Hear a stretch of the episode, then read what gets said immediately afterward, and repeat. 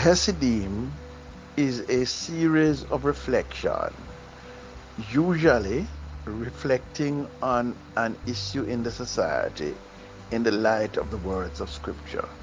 You're welcome to join us each time and to send your questions or comments by way of a voice note.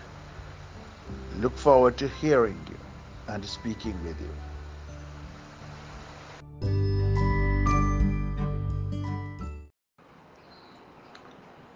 I am continuing our focus on ending human inequality.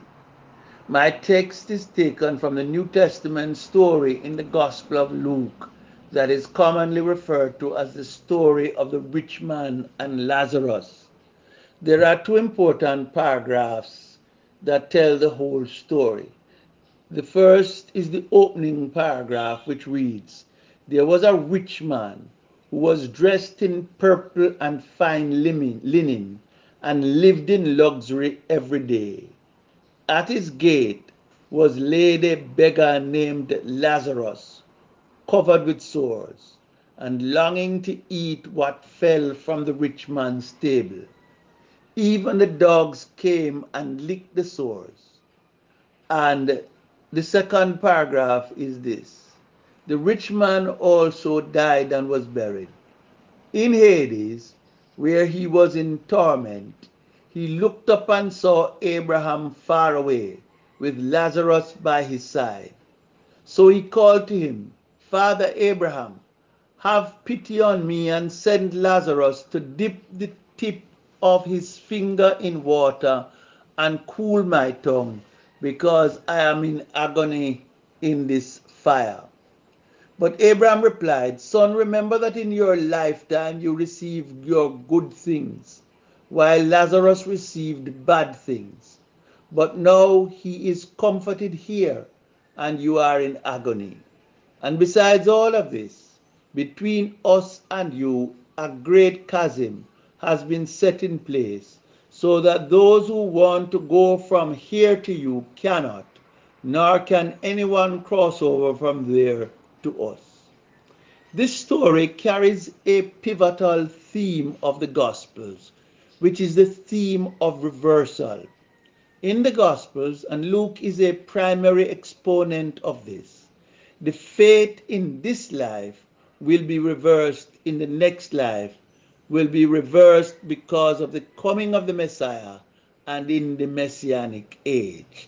It is Mary, the mother of Jesus, in the Magnificat, the hymn of celebration that Luke places on her lips at the birth of Jesus, who says, "He has filled the hungry with good things, and the rich he has sent away empty.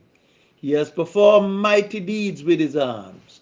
He has scattered those who are proud in their inmost thoughts.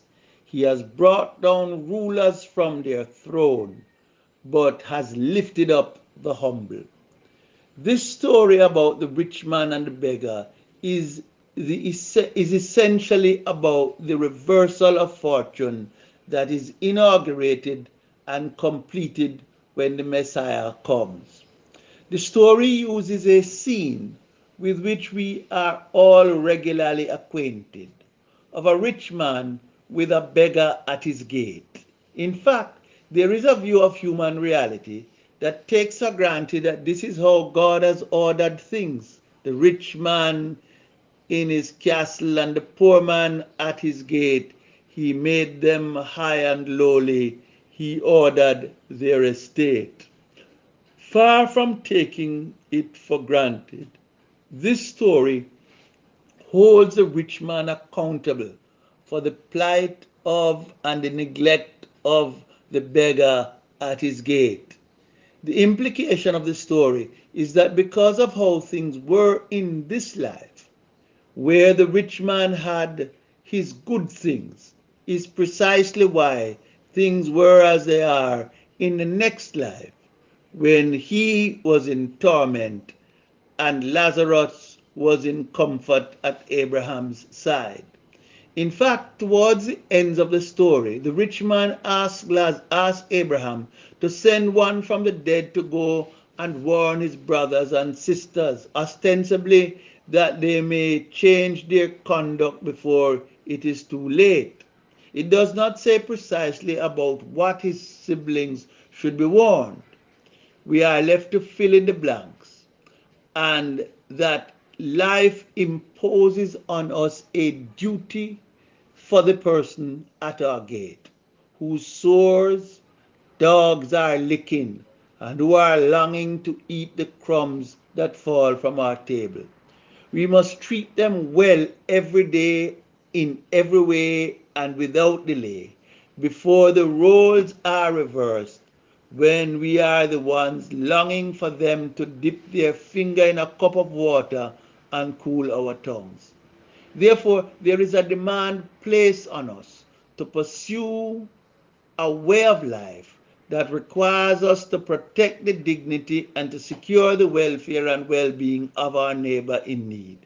One of the things that is striking in this story is that the rich man never addresses Lazarus directly. He spoke to him through Father Abraham, and he spoke about him without speaking with him. It is not hard to imagine that though Lazarus occupied a space at the gate of the rich man, and he passed him on the way in and on the way out, Lazarus was for all intent and purposes invisible as far as the rich man was concerned. There is a real danger that the existence of our neighbor in need is often in jeopardy. They are demanding our attention and intruding upon our consciousness and calling on our interest in their need, but we are developing more and better ways of blocking them out. We must not allow our neighbors to become invisible, because one day, whether we like it or not, when we need it most, we will have to reckon with them. The God of the Bible is committed to the lot and welfare of our neighbor in need, including the beggar at our gate. The name Lazarus is Greek equivalent for the Hebrew name Eliezer, which means God is my help. And the man, when he dies, is placed at Abraham's side. We need to know that not only is the poor made in the image and likeness of God, but also that God exercises a preferential option for the poor. We know nothing about the rich man, but that he lived in the lap of luxury, and he lived and then he died. We know only about Lazarus, that he was poor, and that he had sores, and that he lived next door to the rich man. But when he dies, it says, angels wing him to Abraham's bosom. The very misery of his life is the signal for the God of justice to come to his aid. It is also clear that the testimony of Moses and the prophet is one that leads to a sensitivity and a compassion towards our neighbor in need. It requires a commitment on our part to protecting the dignity and ending the misery of our neighbor in need every day, in every way, and without delay. This lesson is so clear that if we choose to ignore it, there is no message that will be easier for us to receive, even if someone comes from the dead to warn us.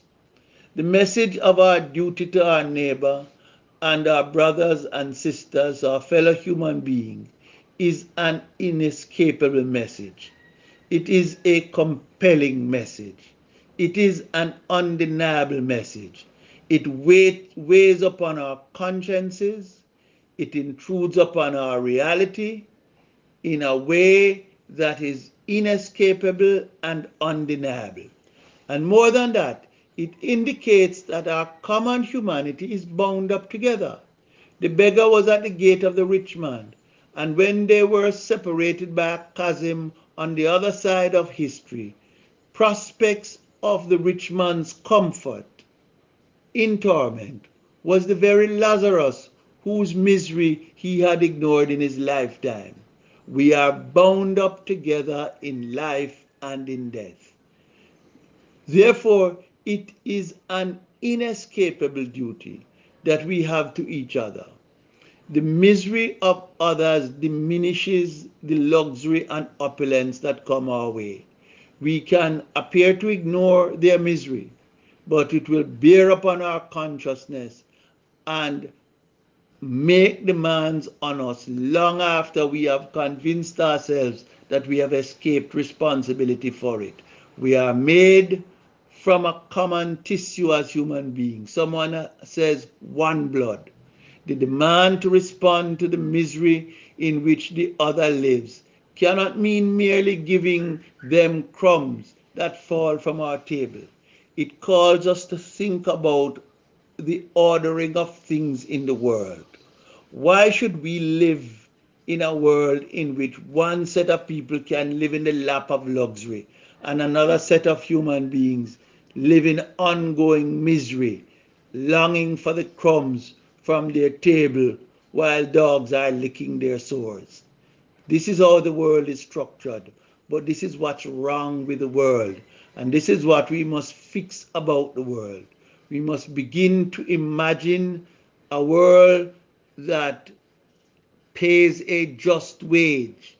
We must seek for and lobby and work towards creating a world in which there is equal access to the services, the resources, the opportunities that are available in our world, so that we can guard each man's dignity and preserve each man and each woman's pride. This is what we anticipate will mark the new age inaugurated and completed by the coming of Jesus as the Messiah. We must act in political terms. We must act in economic terms. We must behave socially as if that were already the case. Until then, we must be a people on a mission from which we cannot be deterred. The Lazarus we pass on our way in and on our way out, we will see again in the age when we need someone to quench our thirst and bring us comfort. Let us fulfill our mission to provide them with the goods, good things in this life. Amen.